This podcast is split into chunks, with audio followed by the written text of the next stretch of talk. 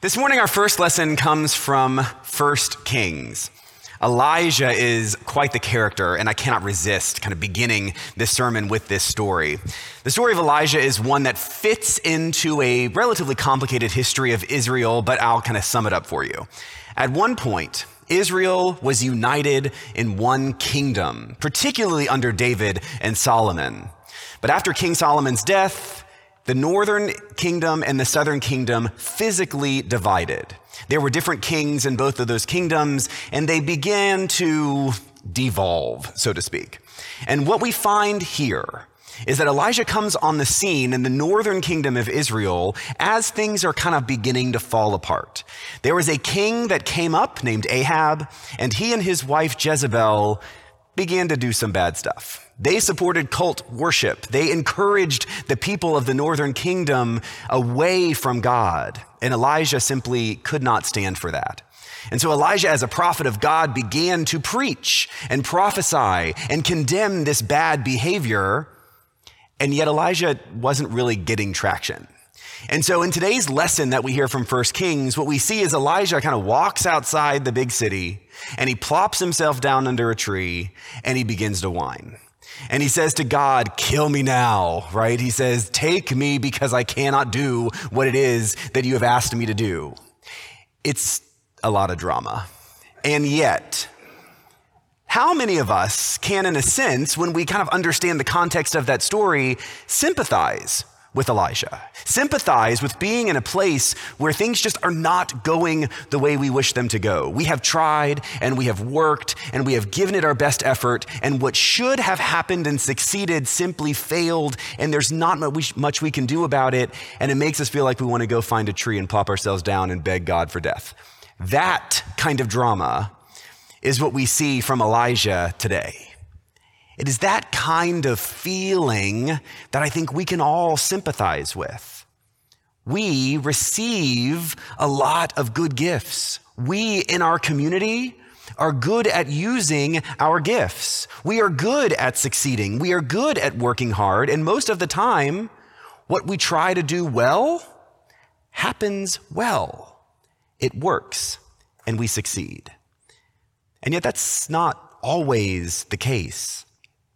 We are not good with getting in touch with our weaknesses. We are not good with understanding that failures can often be the best teacher. We are very good at hiding any imperfection. Now, I don't know about you, but if you're like my house, we have been watching a lot of Olympics. We have Olympics on for hours every night, and we go back and we replay and we watch all that stuff. And it's amazing to watch these athletes do these incredible things. And even though there are lots of potential problems with the way the Olympics are organized and the people responsible and all that stuff, even with all of that, it's impossible for me not to root for these incredible athletes who have given so much. I can only begin to imagine how much sacrifice goes into preparing to do these exceptional athletic achievements. And although there are plenty of inspiring stories, I am equally fascinated by the stories of the big flops. Did you all see one of the semifinals of the men's 800 meters? US runner Isaiah Jewett was there with a real medal possibility. And in one of the semifinal races, he gets tripped up by the Botswanan runner behind him named Nigel Amos. They fall completely flat right on the track. And in that moment, my heart just went out because years and years of preparation to get to that place where they might be able to medal in the Olympics and then a little foot trip and fall flat on their face and anything could have happened. I imagine that in that moment, Isaiah Jewett wanted to go plop himself under a tree and beg God to take him now. But instead, he got up, walked over to the man who tripped him, helped him up off the track, put his arm around him, and he said, Hey man, let's finish this race. We're not done. Let's finish this race together. And that's just what they did. Walked arm in arm across that finish line. That kind of moment is such an inspiration because everything seemed lost. And yet, their humanity was never at jeopardy. They connected with one another on that very human level.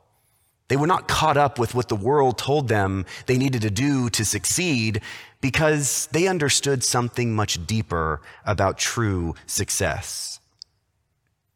Each of us are kind of in a moment when we understand that life can be frustrating. We are now back in this dumb pandemic rut again. Those of us up here are wearing face masks again to try and stay healthy to be able to do this each and every weekend. And none of us want to do that. None of us like face masks. None of us want to do any of these things anymore. I am so over it.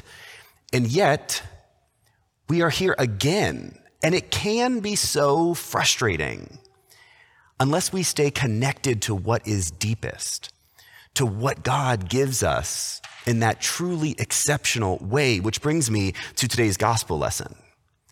Jesus says, I am the bread of life.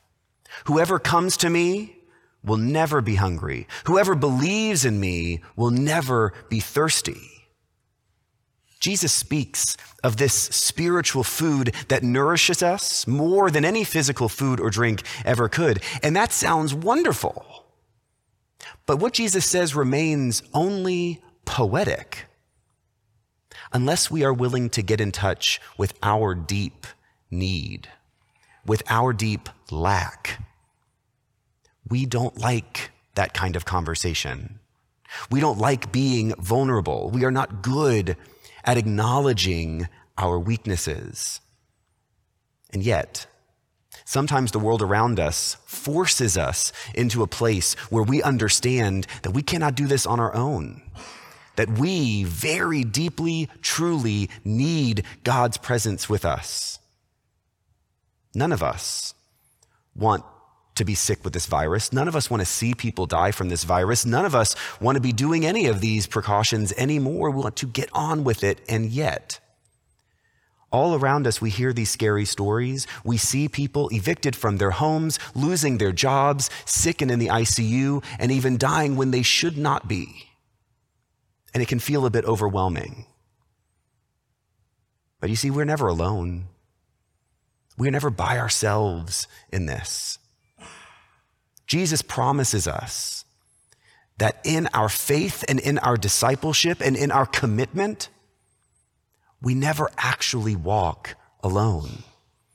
We are given this bread of life that goes so much deeper than anything this world can provide, that goes so much farther than any fear or anxiety that cannot control the way that our spirits live with one another and with God. When life gets hard and we are scared, perhaps heartbroken, unsure of the future, that's when Jesus' truth comes through for us.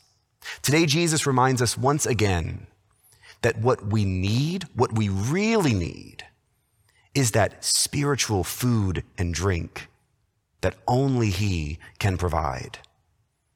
What Jesus offers meets that deepest need inside of us so that we can get back up, that we don't stay under that tree, that we are fed with everything that we need in order to move forward, to love again, and to help build God's kingdom here on earth. That's what we are called to do. That's what we plan to do here. Next week, we begin a new school year, very unlike the way that we thought it would be a few months ago. And yet, the faith that grounds us, the faith that brings us together here today, is what can sustain us tomorrow, next month, and next year, and more. Do not be afraid of what the world may throw at us because we know that Jesus gives us food and drink that meets every need that we have. We know that together we can do anything through Christ who strengthens us. Amen.